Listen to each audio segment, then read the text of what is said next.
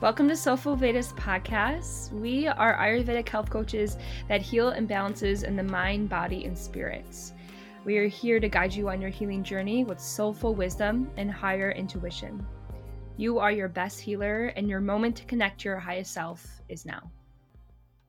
Yay. So, on today's podcast, this is a super special episode because both Angelica and myself are recording, and we're going to talk a little bit about our own experiences with what's going on in the world right now. So, how we're feeling during this pandemic and during this unique time um, in our lives and in the world. And really just you get a little bit of insight into a conversation that we would normally have. We're just recording it. So, yeah, we're just going to dive right in. And Angelica, I want to start by asking you just how have you been feeling overall? And what is your sense of the energy and what, what's going on with you personally and what are you picking up from the collective?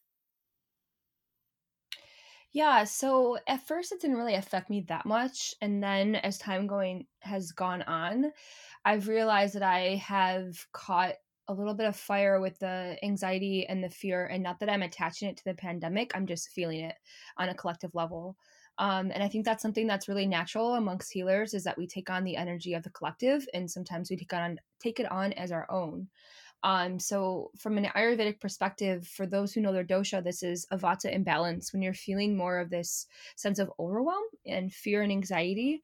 Um, and yeah, there's like there's a bunch of ways we can go into this and explain how it's it's affecting it on right now. But for me right now, it's just feeling a little more ungrounded. Yeah, I I can relate to that a little bit. I also think um, I've been feeling almost the opposite of Vata, feeling very kapha lately, and not only does that have to do with the season we're in, because spring is related to kapha season, but I think my heart goes out to a lot of people in these situations, and I care and I feel really bad for people's situations other than my own. And while that seems like a really heartwarming thing to do, um, what I've noticed in myself and also in conversations with coaching clients is that when we pour out too much of our heart outward, we start to hold on to this excess energy. It makes us feel super heavy. So it's been so hard for me to wake up in the mornings. I'm usually like up and at it, like 5:45, ready to roll. And I've I've kind of been honoring that my body wants to sleep in until 6:30 or 7. But when I do wake up, it's like such a slow start. I just want to lay there in my cozy bed and yeah, I, have just been feeling really heavy and very like un unmotivated a little bit lately. So, you know, kind of a mix of both energies going on. Yeah, it's always so interesting how people react to it because Vata imbalances, they account for 70% of all diseases in Ayurveda. So it's only natural, no matter what happens, especially with a traumatic event like we're going through right now, that people are going to have Vata imbalances. But again, at the same time, like you said, we're in Kapha season. So it's very well that you can also be feeling Kapha. And because the nature of being at home all the time, we're more stagnant and the energy tends to be lower and heavier. Yeah, Totally. And this kind of plays into my next question. Um, I think a lot of people are experiencing vata imbalances in their sleep, at least for sure. And I'm wondering if you want to share a little bit about the full moon and how that relates to maybe your sleep or things you've been experiencing with clients and how they've noticed a little bit of insomnia lately where it's not typically present in their sleep patterns yeah, it's been really interesting to hear that sleep has been a real big problem. Um, again, something that I've taken on as my own uh, recently. um, so, with the vata imbalance, key determiners of lack of sleep for them can be difficulty falling asleep and difficulty staying asleep. I've had both, and I tend to wake up um, usually around between 3 and 4. So if you wake up between 2 a.m. and 6 a.m., it's noted as a vata imbalance. And so I'll usually wake up at least once between that time.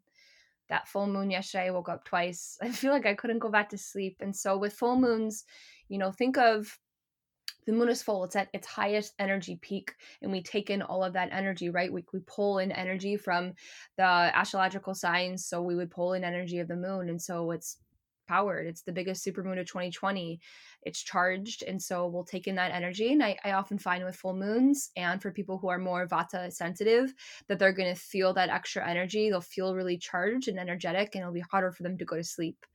And so, yeah, what I'm experiencing with my clients too is, you know, either trouble going to sleep, which is really interesting because I think with our access social media and just being on technology lately because we don't have access to outdoors as easily um, we are just looking at screens all the time and there's more light that's happening there or we're not listening to our app time limits at least mine have gone out the window um, so it's interesting that that can play a huge part in it and seeing how your body really reacts to that excess screen time, it's harder to fall asleep because your body has to detach itself from the overstimulation. Whether we think that we're turning off by scrolling through Instagram, our body is always absorbing information. So we're taking in every single post, whether we like to believe it or not, it's more things coming into our sensory perception. So it's really important that we take some time to separate ourselves from technology so that we can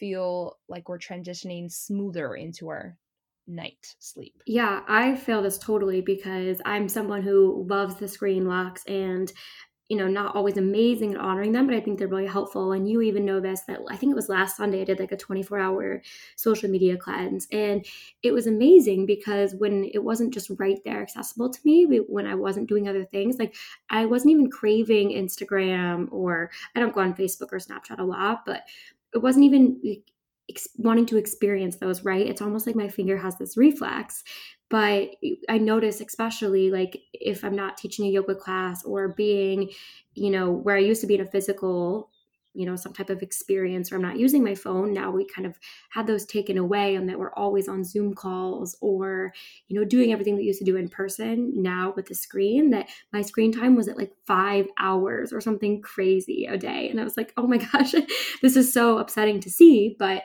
it's not even taking into account the time on my computer and the time watching tv or any of that. And so it totally makes sense why all that extra stimulation is really causing a major vata imbalance. And a lot of us are feeling like we have all of this you know pent up or excess energy and it's probably not even our own. It's just all of the stimuli from you know external things that we're just constantly being in front of whether it's you know in front of our screen and our phone or computer or anything. So that makes a lot of sense. Yeah and you know it's it's building that boundary and getting to the root of why is it happening so for some of us it is just that habit of scrolling picking it up because when we have that moment of pause we want to fill it with space mm-hmm. Sometimes we're uncomfortable with that stillness and what the need of the hour right now is that it's stillness and going inward and so when we're not used to that when we don't know how to access that no mind and that stillness we're thinking that we're more productive if we're constantly moving and so that is just like a flick of the thumb and going on an app at least you know i feel that habit as well. So just recognizing where's the root coming from and for some of us it's just connection. We're feeling the lack of it if we're extroverts or just in general like that one eye connection which i think all human beings do and desire it's we're seeking more connection like what's everyone doing? I don't know what they're doing. So i'm going to go on instagram and facebook and see what my friends are doing. So it's understanding okay what is the actual need here? What is the energetic behind what i'm doing and the intention? And how can i get more in line with it? So for example if my intention is to connect with humans well what is a better way that i could really connect with them? Maybe i can create a zoom meeting with all my friends um, from college that i haven't talked to in years because we live so far apart um, or maybe I can connect with my parents more. And now this is a great opportunity for them to use Zoom, and we have a weekly family um, get together every week. And so, just being more intentional about your choices.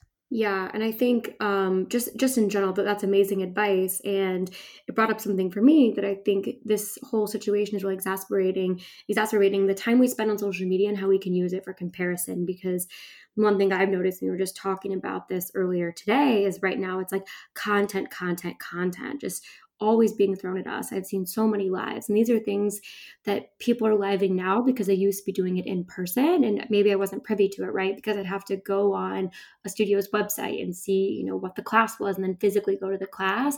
Versus now, it's popping up straight on my newsfeed. I have direct access to it. So, I think not only being more mindful of our time, but also bringing awareness to what's kind of triggering triggering us in this social space, why we're reaching for it, why we're watching what we're watching, and if something's upsetting us, why is that? Bringing our attention to that so we can start to dig a little bit deeper on habits that were already there, but now they're really bring, brought, being brought to the light being brought to the surface and it's so that we can re-examine them so being mindful and also just you know, taking a look at our conditioning and our habits and seeing where can I improve and let some of these old habits go now that I have the opportunity. So I think that was really helpful. And my next question so for those of you who don't know angelica is like chakra guru goddess. She knows all of the things and i've been seeing a lot of posts lately especially from people who are coaches or entrepreneurs um, talking about the the maslow hierarchy or pyramid and how a lot of people are kind of living in this space right now where they're used to having their basic needs met. And right now potentially those aren't being met if someone has said lost their job um, or maybe is having trouble paying rent, etc. That we're kind of living in this this space of fear and in survival, a place we haven't been in a really long time because we're used to so many comforts, you know, in our everyday lives and around us. And so I'm interested in your perspective, understanding that, you know, not from Maslow's pyramid, um, but more from the understanding of the chakra system and what's the spiritual explanation or meaning behind some of the collective fear and the shift out of having everything at our fingertips and having the freedom to kind of go and do as we please, and that being um, you know, maybe not taken away from us, but actively choosing to live like that for the collective. But how is that impacting our chakras and us spiritually? I love this question so much. I knew you would. I knew it. like overblown jazz to answer it right now. So the ancient rishis, they downloaded a series of sciences that we know today, like Ayurveda and yoga, um, 10,000 years ago. We don't have actual hard data on when this was, because everything was just passed down orally back then. But this is the oldest known system that we know, the oldest known systems that they created. And one of them was the chakra system. It's understanding our energetic body. So we're not just a physical body, we're just not our mind, but we have this unseen field that can tell us more about our physiological functions, our emotional centers, and how we can transcend this energy. And what's really interesting is that we have all these new age models, such as Maslow's hierarchy of needs, that always kind of come back to the chakra system. It's always relative to that. And we can see how, even if we go through the ages of time, so from nomadic time to the age of Renaissance and all of this, it, again, it all relates back to the chakra system. So, something that the ancient rishis always knew because they were downloading information straight from source and they were in a really clear mindset. So, they were intuitively tapping into this higher knowledge that how would they have known that any other way other than being so intuitive and clear so, talking about the chakra system, there's seven main chakras, and we have lots of chakras in the body, but there's seven main ones, and they build off of each other. And so, it's interesting that you say that a lot of times right now people are feeling like their physiological needs are just not being met and that's the bottom tier of maslow's hierarchy of needs. And so similar to the chakra system the first chakra is root chakra. And so this is when our basic needs need to be met of feeling grounded feeling like we're comfortable in our home life in our family feeling secure financially and just basic needs being met. And it's really obvious that people are not feeling grounded right now, right? There's so much uncertainty. We don't know what's going on with our financial world. With our home world might be sticky because we're sequestered there right now. So we don't know if that's felt stable before and if it's throwing things off now. And interesting more enough how this relates to Ayurveda is that Vata imbalances stem from feeling ungrounded. So, not having this foundational layer where we can feel really rooted in in our life. And so, yeah, I just love how you put that. It's you nailed it. It's Maslow's hierarchy of needs is really really relative to the chakra system. Yeah, and thank you for actually saying it correctly. It's not the pyramid; it is the hierarchy of needs, everyone. So, good to clarify. Oh, I didn't even notice you said that. um, and so I'm interested, and I can share some of mine too. But um, I, I, feel like I was dealing more with Vata imbalances really at the beginning of this year with a lot of different things that were going on in my own life. And it, it took a lot for me to understand how to really ground myself. And both of us are naturally pittas. So um, I feel like we're, we're pretty strong in, in this sense. And it's only when I feel really out of balance with Vata that I, I need to put this into practice. But it was kind of a, a new experience for me to see what worked with my body, what really landed, and what helped me keep my structure when I needed it most. So if you wouldn't mind sharing, like what are your maybe three favorite practices you do to keep yourself grounded? Yeah, so meditation is always the keystone. It is clear if I haven't done my meditation for that day, and I, I truly won't go a day without meditating now that I have done it for so many years and know its benefits. And so every morning I, I meditate, and um, after that, I need to do some type of physical activity to get my energy moving. Um, and so recently, I, I really liked the class the by Taryn Toomey um, because she really connects it to spirituality and the psychology of the mind and how we're really working with the energetic body because ultimately all workouts why it feels so good is because we're feeling really in tune to our body so it makes sense that we would connect it to the psychological mind as well and i guess a third thing would be um, just remembering to take pauses so uh, part of what grounding for a pitta means is taking more space in their day. And for me, I could like knock out a 12 hour day and just go from one thing to the next. Like the first day of our um, lockdown or quarantine, whatever you want to call it, I was going crazy, as you know, just like feeling creative and having all these ideas, and was like, okay, work mode. I'm inside now and I could just nail everything. And, you know, it, it was great to do that, but it wasn't really productive. I was just making myself busy for the sake of that's what I'm used to. And so now I have a new ritual or one that I reconnected with really is at 3 p.m. I go on a nature walk so that I can slow down, I pause, I reconnect with the things that matter, the things that connect me back to source. And ultimately, all these practices for me is a connection back to source, which is a connection back to my higher self, so that I am always rooted in my identity of who I am at truth um, which is at conscious level, which is just source. I am being here, nothing else. Yeah, I love all of those. Those were, were magical, um, especially the na- nature walk at 3 p.m. And I feel like that's such a um, it almost has like a childlike innocence, right? Like to just be outside at 3 p.m., like doing your little walk, having your break. It almost feels like, wow, like who gave me permission to be out here at three? And it's like you gave mm-hmm. that permission. So I love that, that time, that that walk. So and it's really grounding being in the Vata time of day as well. So that's that's incredible. Mm-hmm. Yeah. Yeah. And for me it's kind of the same thing too like grounding down the pitta and i can i can just push through my entire day and oftentimes um, i find myself doing that because I, I, tie like how great my day was to how productive i was or what i accomplished mm-hmm. and it's really been an unlearning of that and i think a lot of people can relate to that that you feel like you need to do you know 12 things every single day and be amazing at them and do you know a bunch of different things to feel like you had an awesome day and it's taken time for me to step back for that and teach myself how to be unproductive. Like, not every second of my day has to be filled with something that's quote unquote you know, fueling my growth or pushing me toward a certification or, you know, making money or doing whatever it is, like cooking a meal even can feel productive. So I agree, taking the spaces to just do those things. And for me, it really started with my morning routine and being able to sit with my hot water in the mornings because nothing productive about that. I would do it for 15 minutes, which is way longer than you need to drink an entire mug of water. But to me, it just felt juicy and it was like starting my day off nourishing myself and like I could take it slow. I could look out the window. I could just chill out. And that was a really good tone to set for my day and help keep me super grounded. Um, another practice, yeah.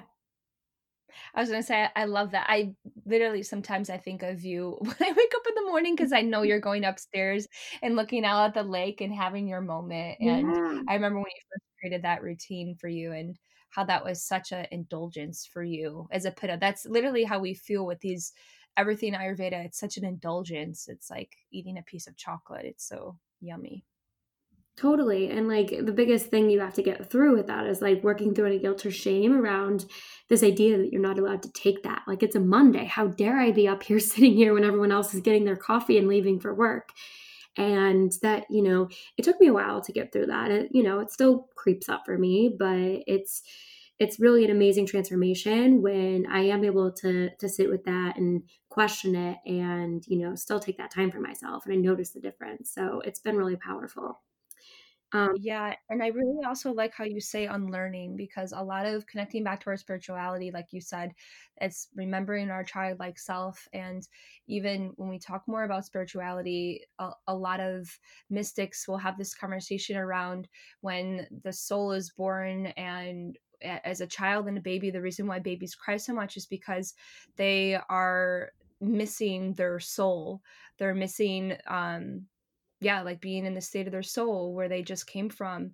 And so it's kind of a process of forgetting as you get older as a kid because you realize that you it's it's harder as you face the world and you take on so many other people's energy that you realize that it's harder to remember what that soul is like. And so it's perfect like you said it's it's an unlearning. These practices are really unraveling taking away the layers so that you can get to the core and to the soul of who you are.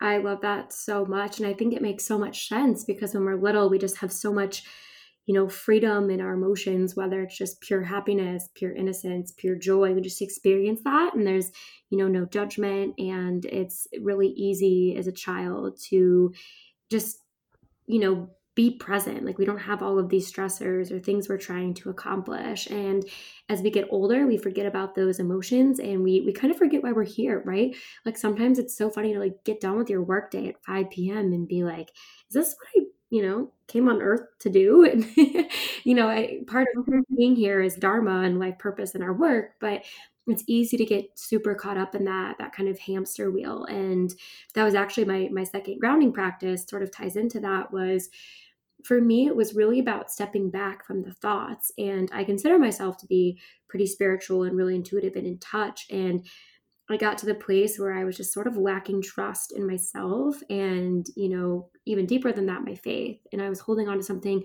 really tightly, thinking about it always. And what I thought at the time was like creative problem solving or manifestation was really this lack of trust and me getting bought into the story in a million different ways, the same exact story over and over and over.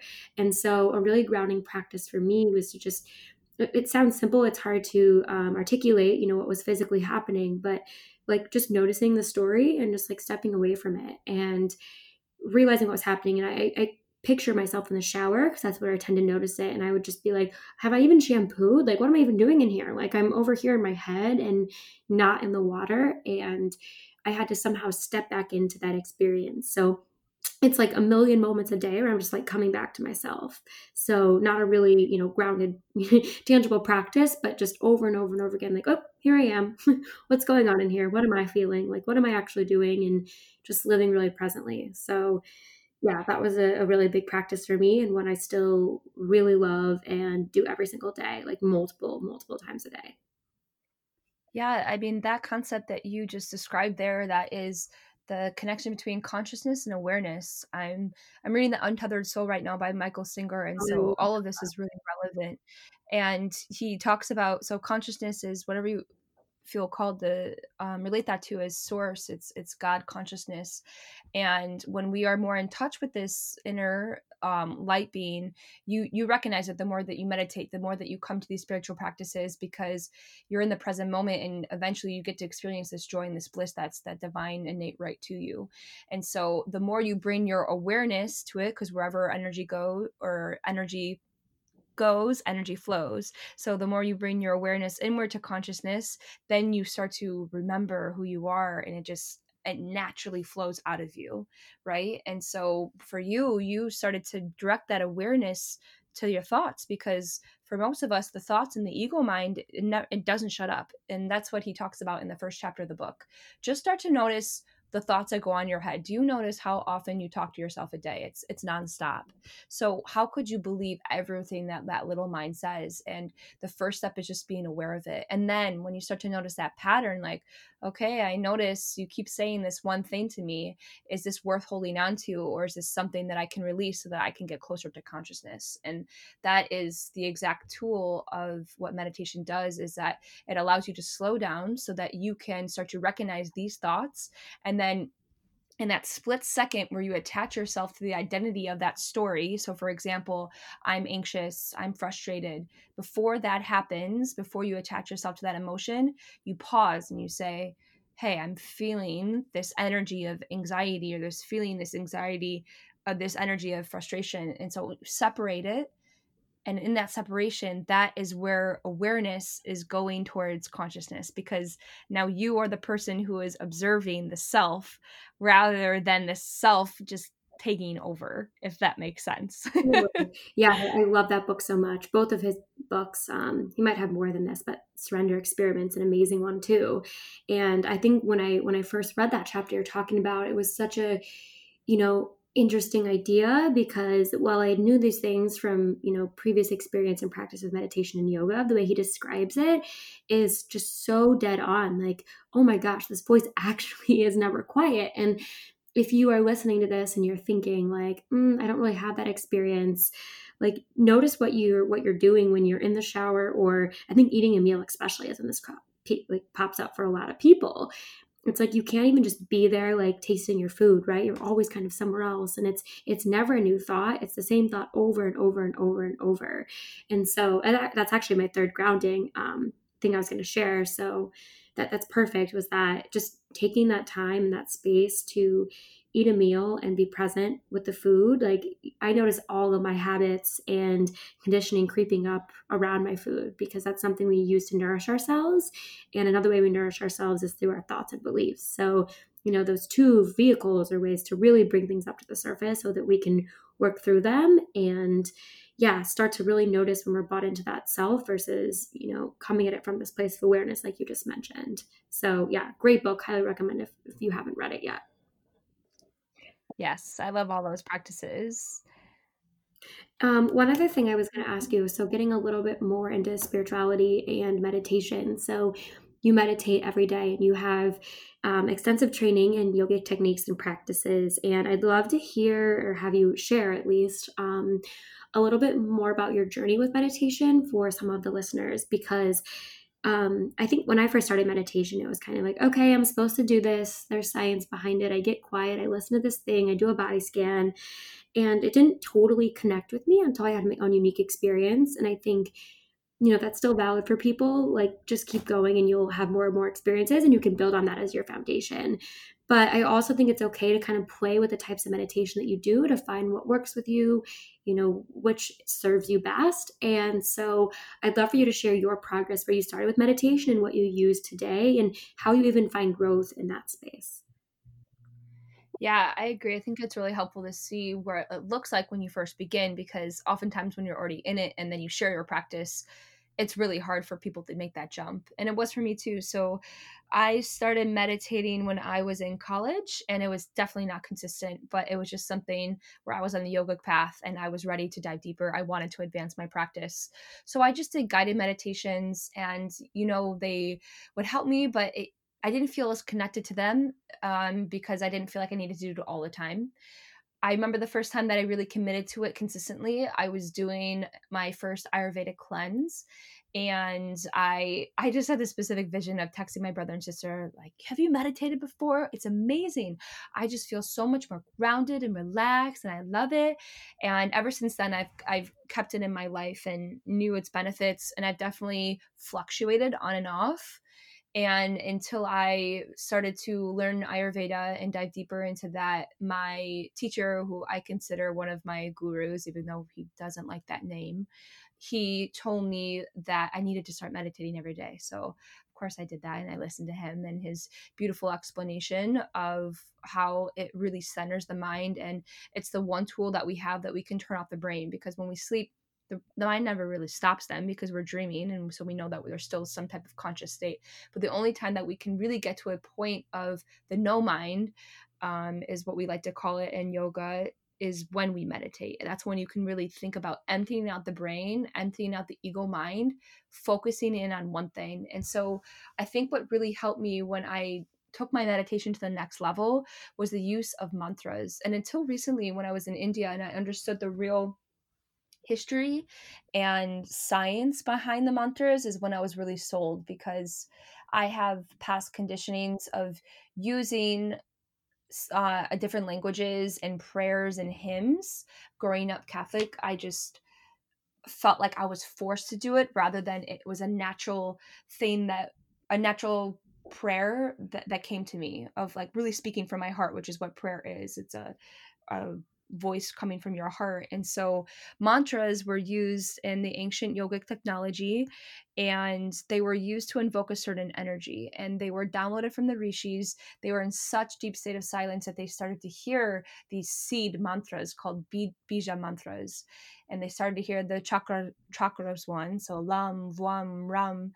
And those are the ones that we know to enter energize that certain chakra that we that we have in our body. So to either ground our body to give us more in the flow to give us more strength and power. And when i learned that that it wasn't just a sound just to make a noise it had a specific technology behind it to invoke this certain energy so then you can take on that energy. And when you work with this language we don't have any conditions behind it. We don't remember saying lam vam ram when we were kids. So it's not like we have this me- past memory that's going to take us out of the moment. And that's what it does. It immediately diminishes all thought completely when we use mantra work. And it's just been, it's taken my meditation to the next level because now I actually feel like I get to a point of the no mind where I'm able to focus and it's just, as you meditate, it just completely develops more and more. It's not like, oh, I've hit my meditation limit. I'm okay. I don't need to do that anymore. You just get to higher levels of consciousness. So there's always deeper work to be had. And once you experience that connection to consciousness, you are you're sold in you're like okay this is starting to feel good i'm gonna do more of this um, and it does it just keeps on expanding I love that. And I um, I love the use of mantras as well. And recently, you know this, I've been working with Oprah and Deepak guided meditation. And I, I kind of go on and off. Like I'll do guided for a little bit and then I'll kind of do my own thing and then I'll listen to music. And for me, I just like to jump wherever. But I really love the way that he shares mantras because I think chanting for me on my own um, I had a I had some similar resistance to it, and he just says it, you know, say it like a thought in your head, and for me that really resonated and got me into that space of using mantras regularly in meditation, and it's it's super empowering and powerful. So I love it. And I wanted to share my first experience meditation too, because I just realized this. Mine was also in college. And I remember really clearly, I was in my sorority house and I was about to go to a big exam. And out of like pure exhaustion, I'm like, okay, I am just going to try and, you know, do this thing where I lay on my bed for 10 minutes, eyes closed. And I think it's called meditating, where you just like don't have to think about anything. And to date, it's one of the most powerful experiences I've ever had. I think it's because I had no expectations attached to it. I'm like, I'm just going to, you know, get quiet. And I crushed that test. It was it was like an advanced stats mm-hmm. class and I hadn't studied enough, all of the things. And I just got quiet. It felt so good. I came out of it feeling so refreshed and energized, ready for the exam. And I'm like, wow, this meditation thing, I am in. I'm sold. Like, give me more. And, you know, it was kind of on and off after that. But my first experience was, it was such a great one. And I'm so grateful to have had it and have continued.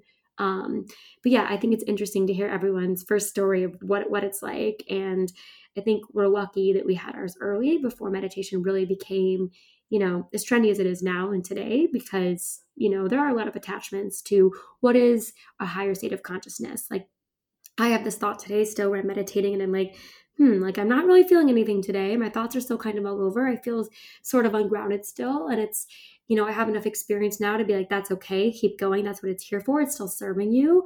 Um, versus if I think I would have started with meditation now, I would have been like, well, I'm doing this wrong. You know, had some of those those thoughts that might have encouraged me to just continue my practice.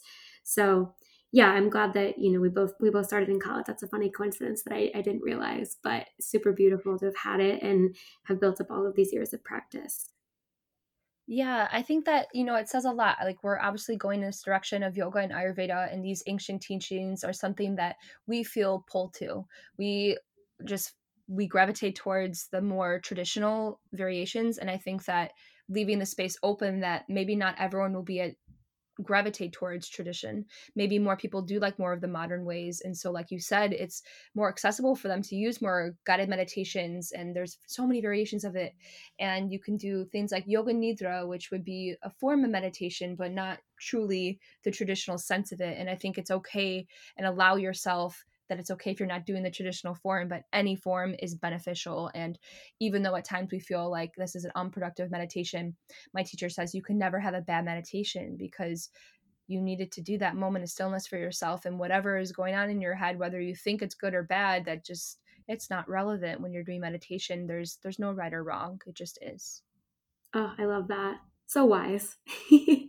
Mm-hmm. yeah. And i i love yoga nidra. And i think that that point is amazing because for some people you know I, I love this too and some days i need this. It's like a walking meditation so you're still active um, you don't have to have your eyes closed legs crossed you're just where in this moment and all of it's okay. And if you've been following soulful for a while you know that we like to modernize things and we take a very uh, balanced approach you know using traditional sciences but bringing them into the modern world and realizing that the biggest thing we can have um, or the, the biggest emotion we can carry with us in any practice is compassion.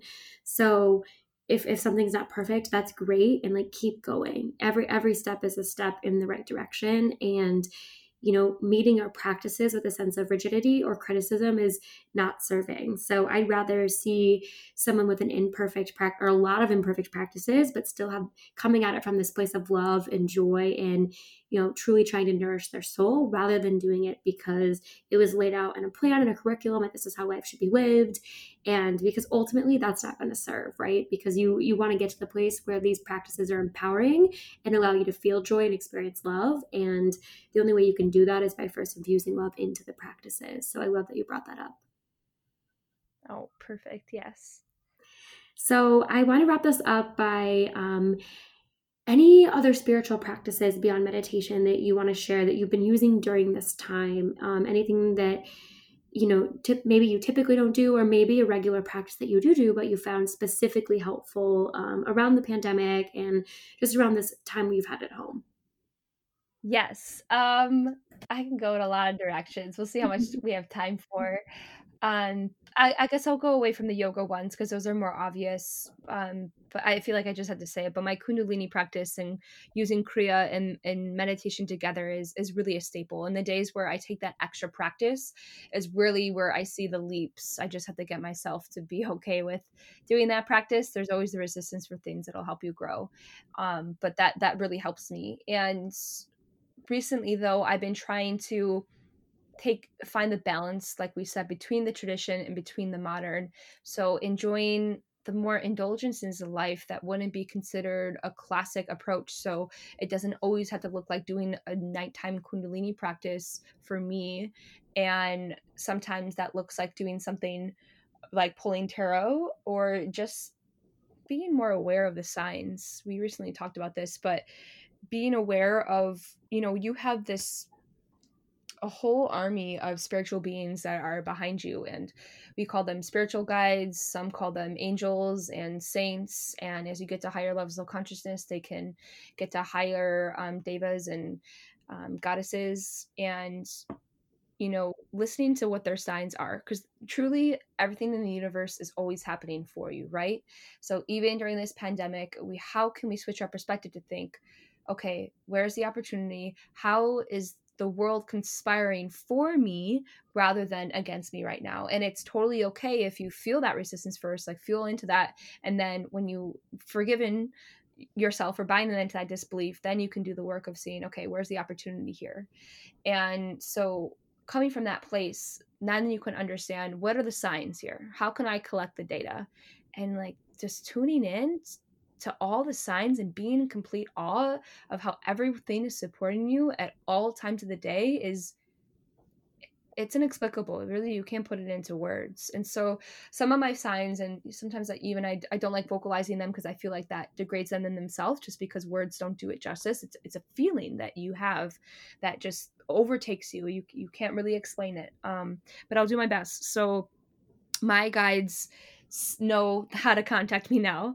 And they contact me through numbers. Um, specifically 108 is my number. And of course that's because i love ancient traditions and that's really well known in the yoga tradition is 108 and so i'll see it on my clocks i'll see it on the radio at the time all the time any variation of 108 and it just it's when i know that they're here. And the more that I've done these spiritual practices, I realize I see that number just all the time. And so I see that as them telling me, yep, we're here always. Um, and so other other signs that may not be so obvious too that I've I've really noticed and from working with different healers and from them giving me their perspective, it validated it. Um, it's a funny one. So my car is where my spirit guides speak to me. And so I know I was like, are what at first? But it's true. So last year, um, I had a lot on my plate. I had a full time job. I was a full time student. I was doing one on one Ayurveda consultations, building a business with Rachel, all things at once. And crazy because when you're a pitta and you're going in this burnout mode, you don't realize it because you have this fire that is infinite that never burns um, until it literally has to s- stop you. And so it was the dead of the winter, and my car battery died. Um, at the studio, I didn't know what to do. I was out there in the cold, and so well, I obviously got a ride home, um, but my car was stuck there, and my battery died, and that didn't happen once. It happened three times in the span of three months, and something had to give. The technicians didn't know what happened. It was a rather new car didn't have many mileage on it. And so when I spoke to a healer, she was like, Your battery is dead. That's what it's telling you. Your body is energy. Everything is energy, right? And so my car is energy too. And so it's reflecting my energetic state. And my energetic state is saying, your battery is out. You need to recharge. And since I've left that full time job and stepped into Soulfull fully and let some of things go out of my life, I'm happy to say that my guides are not sending me messages and breaking my car down anymore, which is really good. But it's funny, they speak to me in different ways too through it. It's it's not all bad. They sometimes they just like to put on all the alarms on my car just to mess with me and it's it's so wild. I one time i went and this was a, diff- a different car too they did this with that's how i know it's them and they'll put on all the signals and literally like mayday this car is going to blow up everything is going off right now and i pulled over to this auto shop and they were like i don't know what's going on with your car but we did so many tests on it. I feel so bad. Nothing went all the tests were fine so like we'll give this to you for free but like you're free to go and like i'm like what's so weird then it happened with this new car and when I talked to a spiritual healer about it, she's like, "Yeah, you have two guys that like just like to mess with you, and they it's they're a reminder of telling you to laugh more, to be in touch with your adventurous, your playful self. That you really do like to play like these little tricks, and you're kind of mischievous in a really playful way. So tap back into that inner child. Um, you know that's the spirituality tap back into your soul and that's that's their little reminder. So maybe your car and maybe any electronic device that's how the spiritual world is easily connected to us but just start to pay attention to these these moments where they try to remind you who you are again and you'll just be in awe of how everything is conspiring for you I love the car story. I think that's so amazing. And now, ever since you told me that, I've noticed things in my own car, like a tire that kept running low. And I think I told you this, it was the craziest thing, but it was always like the back right tire, the rear right tire. And at this time, I was also experiencing right lower back pain. And I didn't connect the dots until you told me the story. And now I always look to my car. And especially, you know, I've recently gone out of the city and been driving it a lot more and been really mindful that the maintenance required light is on now. So I've got to do a little investigation on what that what that means. I'm like, oh, something's speaking to me.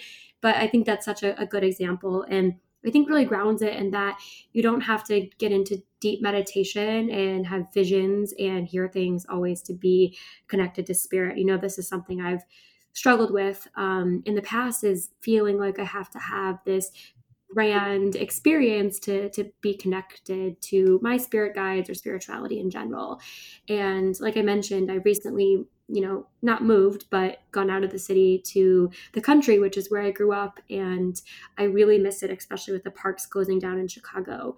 And just being in nature is the most healing and incredible experience for me. Whether it was in chicago in the parks or along the lakefront i would make an effort to go there every single day.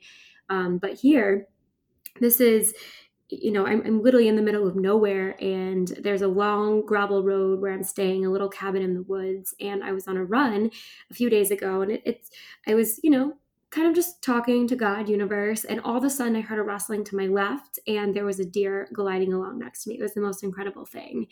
And for me, it's like later I have to kind of decipher what those things mean, but it's always like I just know. Like I know that it, you know, the message from that deer or the message from whatever experience is, but it always happens to me when I'm in nature and kind of quiet my mind. And then later, as I'm going to do something, whether it's related to work or, you know, anything in my life, like if I've been looking for a solution, all of a sudden the solution's just there. And it's something that I used to take for granted and thinking like, well, I must have, you know, just come up with this or whatever. But really, what I've come to realize now is that it was a, a, divine download and that I didn't come up with this on my own, but I gave space, you know, for the solution, expanded the consciousness, and then it was able to flow in with the support of my guides. So it can be something simple. And for me, it's it's really just getting out in nature and feeling connected in that way and just you know, noticing different things that pop up, whether it's a deer or I used to love looking at Lake Michigan and whatever the waves were doing that day. It would give me a pretty good sense of how my day was going to go. And it was always so accurate. It was so funny. Um, so I always hoped for like non wavy days, like really nice clear water. I'm like, okay, this is a day I'm going to crush. Like I'm going to get so much done today. I'm going to have a lot of clarity. Um, but I think it's unique to everybody. And I, I hope this message is empowering you if you're listening to get creative in how you feel connected because it, it's not going to look like your car. It might not look like the waves in Lake Michigan. It might not be a deer running next to you in a forest. Um, so just, you know, look out for your own signs and be empowered to see signs in everything because that's truly where they show up as long as you're looking for them and open to them yeah i think that that's a huge just mm-hmm. staying open to them and if you truly want to be on this this path of connecting more to spirituality just be open in ways that you wouldn't normally and and let allow that to happen and you'll start noticing the patterns and you'll start noticing the universe happening for you and if you're feeling that disconnect nature is the way and that's what ayurveda says. It's forgetting our true nature as spirit is where all disease starts from so just by walking out in nature, you will find that connection again. Yeah, totally. All right, so I think we have to wrap this up, but this has been such an incredible episode. Um, I think that we're going to need to do a lot more of these because I think it's really special just for us to sit down and share experiences, especially because we know each other so well and just be able to ask the right questions. And even some of what you shared is completely new to me. So hopefully this will become a regular thing and I hope you all liked it. We'd love to hear what you think, whether it's in the reviews or comments or somewhere on Instagram. But I hope you enjoyed the episode and we appreciate you listening. If you're interested in diving a little bit deeper, whether it's into your spirituality, maybe it's with your grounding practices, um, maybe you want to get a little bit insight into your sleep or how you've been feeling lately with all things going on, you can find us in a few different places. So we're at Soulfull Veda, S O U L F U L L V E D A, on Instagram, LinkedIn, Facebook. Um, so you can find us there. And if you're interested in maybe your imbalance that you've been experiencing, especially in your sleep, we actually have a quiz on our website, soulfullveda.com, that you can take to start to get some clarity around that. Um, Angelica, thank you so much for this conversation and sharing all of your beautiful wisdom. You have so much more to share, so we will definitely be back. Thank you. And thank you for sharing all your wisdom too. Namaste. Thank you, everyone.